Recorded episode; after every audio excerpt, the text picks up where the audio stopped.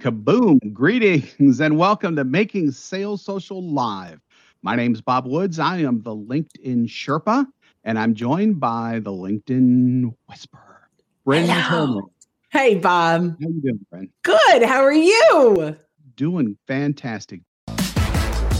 Welcome to Making Sales Social Live, as we share LinkedIn and social selling training, strategies, and tips that will have an immediate impact on your business. Join Bill McCormick, Brynne Tillman, and me, Bob Woods, every week. Making Sales Social Live. This is the recorded version of our weekly Making Sales Social Live show. So, um, in this show, and quite frankly, with what we do in our normal business, we talk a lot about LinkedIn and how to use it and mm-hmm. social selling strategies to start sales conversations. Usually, though, people ask, well, you know, what happens when you've booked that first conversation? Well, we got your back. Today, we're going to start by discussing the process where you ask for the call with your prospect. Now, of course, this all starts mm-hmm. out on LinkedIn, but then we treat the actual call a little differently. It's not really a traditional discovery call, and it's certainly not a sales pitch. Mm. Instead, we have what we call insights calls. This is where you're going to be offering insights on your prospect solution, which gets on your prospect situation, I should say, which gets to one of my favorite quotes that we use around here. Stop talking about how you help people and just help people. Mm. And then the close is, of course, you're going to ask for that actual sales call. So that's the proverbial 30,000 foot view of all of this. Let's get mm-hmm. into the uh, nitty gritty of it now, Bren. I love this. So, so let's, as you said, let's start with talking about how we're setting up calls. Most of the calls that we are setting up on LinkedIn are not people that raise their hand and say that and said to you, "Tell me all about your stuff." Right? Often mm-hmm. it's around networking, engaging. You connected, uh, maybe through a shared connection or through engagement. And so the first call we like to offer is an insights call. A lot of people will say, hey, let's network, let's get on uh, and talk about how we can help one another. And that's fine. But that does not lead to business as much as an insights call might. So, based on how you've developed this relationship, so let's say you've engaged on content together and you've had a couple of exchanges where you've shared additional content and now you learn a little bit about what matters to them. And maybe you even shared your own checklist or ebook or content that is valuable to them that's leading to your solution. At this point, you might say, Hey, if you're finding value in this, I'm happy to share additional insights specific to your situation. Even if we never work together, I believe 15 minutes will bring you great value. Mm-hmm. And when we establish a call like that, recognize it's not that we said, hey, let's get on a call so I can do discovery on you. I can learn about your needs and sell you.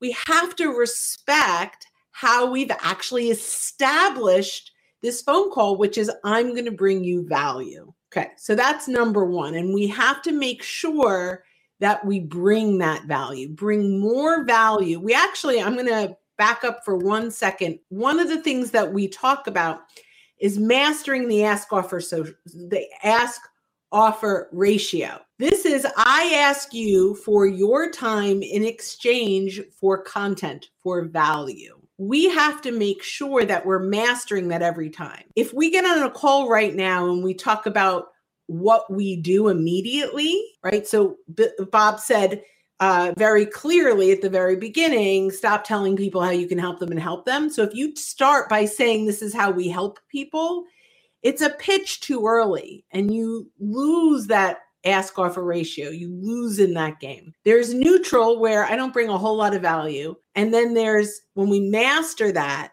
we're creating compelling moments that get them to want to take another step. So that in mind. and Bob, thanks for letting me rant on this because I love this subject. It's a great subject and it's one that we that we don't talk enough about, I think, because we're so concentrated on getting a call. It's like now we got to talk about what happens when you actually get the dang call. Right, right. So that's so I love that. So now we we get on this call. They're interested because we brought them enough value. We mastered the first level of the ask offer ratio where they say, "Hey, I got so much value from my online exchange that it's worth taking this offline. Or I say offline, but now all the calls are Zoom, which are still online. But you take it from LinkedIn to person to person. So now we get on a call. And the very first thing I think that's important to do is we establish what matters to them, right? So the first thing is, Bob, when you accepted this call and when you, or when you scheduled this call, if it happens to be, was there anything specific you were hoping you were going to gain from today or you were going to walk away with? And we've got to ask that question because if we're not asking that question, we are potentially missing opportunities. Occasionally, someone will say, You know, I'm really interested in what you do. We're currently shopping this.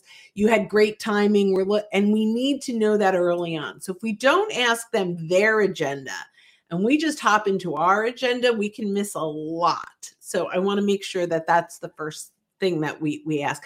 And by the way, I say that's the first thing. There's some rapport building up front as well. So, you know, maybe you noticed what school they went to, or you had something in common, or you refer back to content that you've exchanged already. Then you ask what, you know, what their agenda is. And nine times out of 10, I just made that stat up. Most of the time, they're going to say, oh no, you know, I'm just getting on a call with you, right? I'm, I, you know, just hopping on a call. You mm-hmm. asked to talk. I found a lot of interesting things in what you were discussing. So now I'm going to go into my promise.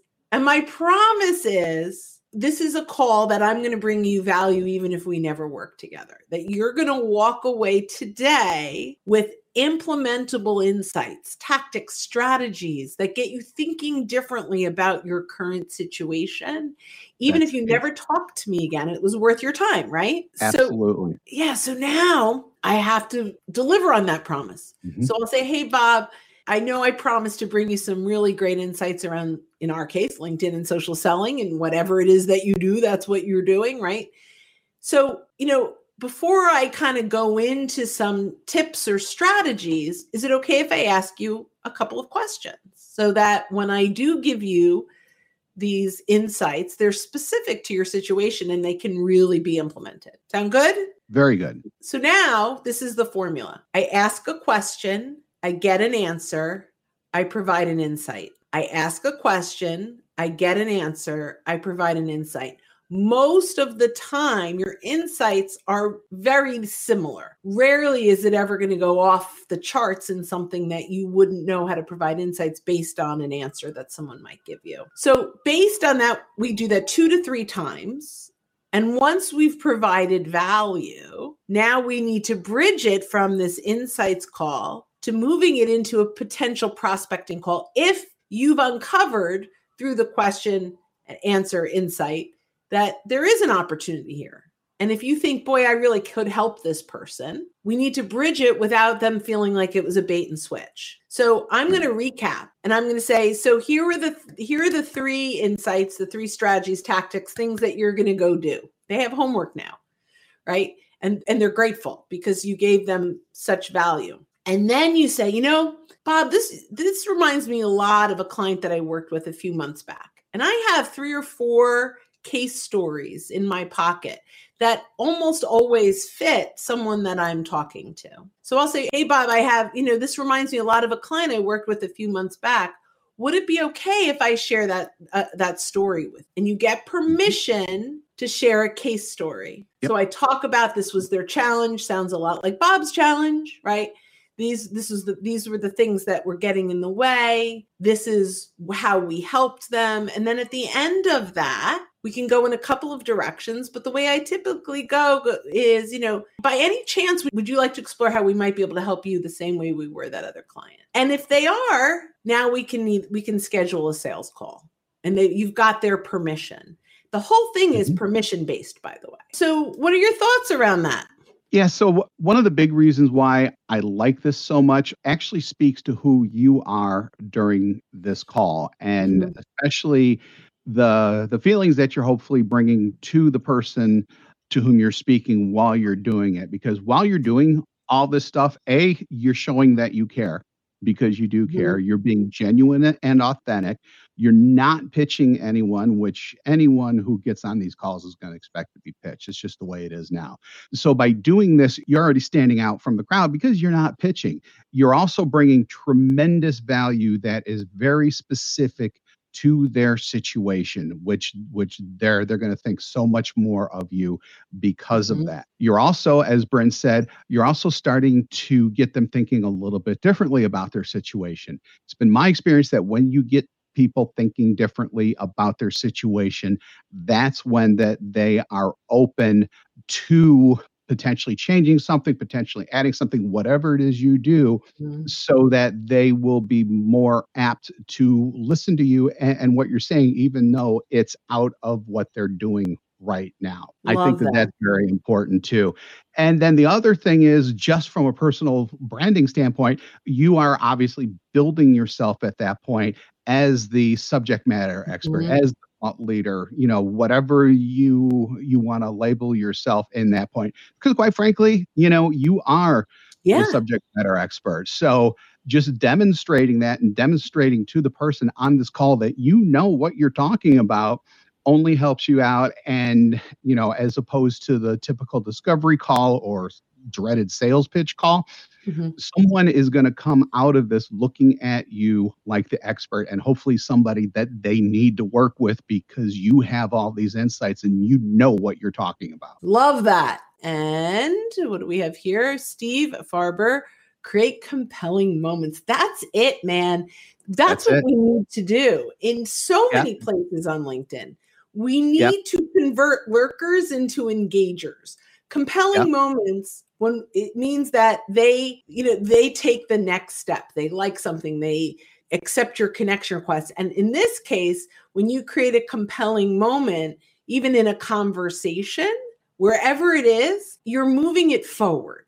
You know, and so, yep, great, great thought. And, and and during that conversation the, the those compelling moments i think are going to have the most impact as well because it's a one-to-one conversation whether it's zoom whether it's you know whatever hopefully you're looking at them one-to-one and just creating just having those compelling moments communicated to them personally is is is basically like a mic drop. So Stephen asks, what if you don't have case studies? And that is a great question. So the first yes, thing I would say, let's say I don't think that uh, in this case, but many cases, you're a new sales rep at a company and you haven't sold anything yet, or you're new into an organization, uh, whatever it may be, completely new into an industry. Case studies don't have to be necessarily what you did with a client, it's what mm. there could be other people inside the company, it's the solution itself. So mm-hmm. finding case stories around the solution doesn't necessarily mean that you created that success story, but the product or service is that success story. Um, mm-hmm. So it could be anyone else that's delivering what you're delivering, that you're that's sold what you're selling. Find their case stories and you mm-hmm. can use the word we as a company or you know we've done this. So um, works really really well. And actually if you're in a company and you're just starting and there are other salespeople there like whenever i started at, at companies as a salesperson one of the first things i always requested was to either talk with other salespeople or actually go out on calls or whatever with other salespeople to pick up those stories in a natural way. Because hopefully they're going to be telling stories you can then incorporate that into your own um, words and your own way without having to you know read through boring case studies or whatever. I love that and you know the other thing in today's world similar to what you're saying is we can interview them on zoom and just have it recorded. Absolutely. That's a right? great Great point. Yep. So Eddie says, I would also make sure to send them something helpful in writing, like a report or a checklist or a blog post. So we are big fans of continuing to send value for sure. The other thing is, you want to make sure that if there is an opportunity there and they're open, that you're scheduling the next step. So in this case, you know, he said this cements your positioning and helps attract them even more and wanting to meet again. 100% agree. It solidifies. I would do my best in that call to set up the next call for sure. Yep. So Yeah. So Gunner said, "Oh, do we have it up there? Hey, that's, that's I think that's the first time I've ever done that here. Woo-hoo! Your process helps create equal business stature of being perceived as a salesperson. That's exactly what I was talking about before in terms of becoming that that thought leader. When when you're a thought leader, you're no longer a salesperson, and that's huge. Meredith, I think she was referring to a point earlier when it came to uh, creating Yes. stories or working for a startup. So when you're working for a startup, you're probably still talking with people who are maybe beta testing your product or interacting with with it Mhm. or something like that. You can even take those stories and use those. You don't have to necessarily be starting or have a product ready to go. So I do think that you can tell stories with startups as well. Yeah, and you know when when I first started um in the very beginning, I did free workshop. I mean, this is nine years ago. I would do free workshops at chambers of commerce, and I'd you know, and so I could get stories under my belt initially. Now, I'm not saying give it all away for free, but if you can help a few people, even I had a couple of barter relationships in the very beginning. So I was able to create stories even before I had a paid client. And so that was helpful too. And then Sure. JB said just really quick, he got a call during this. Will we have a replay? I'm going to get into exactly how all that works in just a second. But JB, I just wanted to let you know that that was coming essentially and that we did see this. Yeah. So obviously you're on LinkedIn Live with us right now. If you are out with us live right now, we do this every week. So keep an eye out for our live sessions. And if you're listening to us on our podcast, or in JB's case, if you want to like go and listen to this again, we invite you to um, to hit the like or subscribe button if you're listening to us as a podcast. If you're listening to us live, but you want to hear us as a podcast, just go to socialsaleslink.com slash podcast. Again, that's socialsaleslink.com slash podcast. And of course, if you're listening to us on on a podcast already, just be sure to hit the subscribe or follow button. And if you could uh, drop a like or a rating, we'd uh, we would definitely appreciate that as well. Another fun one, Bob. Yeah, another great one. I love it. Absolutely love it. So, um, when you are out and about, let's try this again, Bren, at the same time. When you're Ooh, out and about, make, Make sure, sure, that, you're that you're making making your your sale. sales social. We're Woo! getting better, everybody. Yeah. All right. Look Thank you very much, everybody. We appreciate it. Bye bye. Don't miss an episode. Visit socialsaleslink.com slash podcast. Leave a review down below. Tell us what you think, what you learned, and what you want to hear from us next. Register for free resources at linkedinlibrary.com. You can also listen to us on Apple Podcasts, Spotify, Stitcher, and Google Play. Visit our website, socialsaleslink.com, for more information.